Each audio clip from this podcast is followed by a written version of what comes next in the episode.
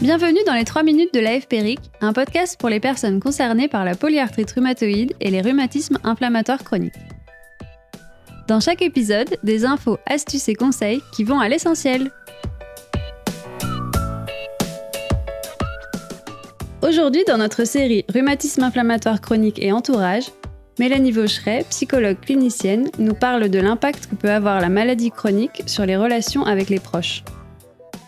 Dans les tout premiers temps de la maladie, elle va s'immiscer entre le malade et son entourage. Elle va faire obstacle aux communications, aux relations, alors que l'entourage a un rôle essentiel dans l'accompagnement euh, du malade dans le vécu de la maladie. Aujourd'hui, on sait que les malades qui sont bien entourés, qui ont un entourage soutenant, vivent beaucoup mieux la maladie que ceux qui sont isolés. La difficulté principale soulignée par les malades dans les tout premiers temps de la maladie, c'est le sentiment d'être incompris par leur entourage. Mais cette incompréhension, elle peut avoir différents sens. Ça peut être la propre difficulté du patient qui est projeté sur son entourage, c'est-à-dire que lui-même a du mal à comprendre ce qui lui arrive, donc il se sent incompris par les autres. Ça peut être aussi la sensation que trop de choses ont changé dans la réalité et que c'est difficile d'intégrer euh, la réalité de la maladie dans le quotidien. Certains malades peuvent aussi avoir une communication qui est un petit peu plus agressive, parce qu'ils vivent mal la maladie et l'entourage avoir du mal avec cette agressivité.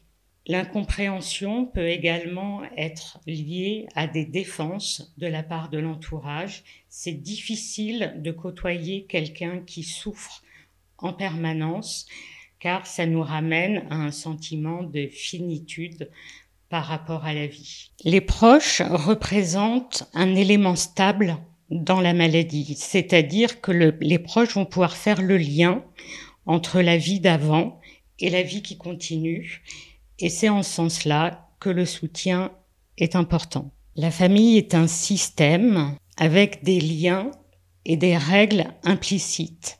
Quand la maladie s'invite dans la famille, ça n'est pas que le malade qui est impacté, mais c'est l'ensemble du groupe qui va en ressentir les effets. Le malade est désigné comme celui qui souffre, or chacun des membres de la famille ou des proches vont aussi voir leur quotidien transformé. La maladie va nécessiter un réaménagement des places et des rôles de chacun. Ce réaménagement peut prendre plus ou moins de temps, être plus ou moins bien vécu par chacun des membres de la famille.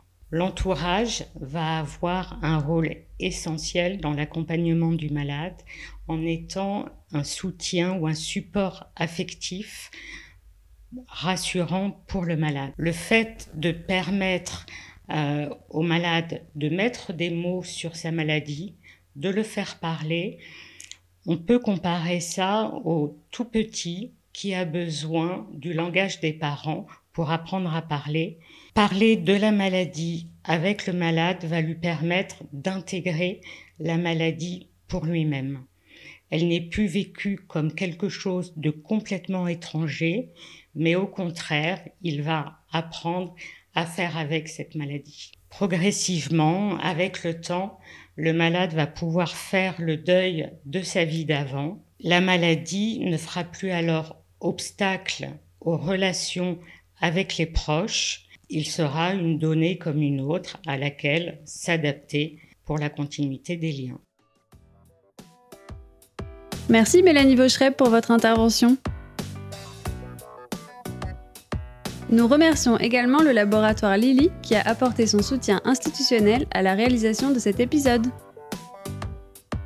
Ça vous a plu? N'hésitez pas à vous abonner, liker et partager notre émission. Pour plus d'infos, rendez-vous sur www.polyarthrite.org.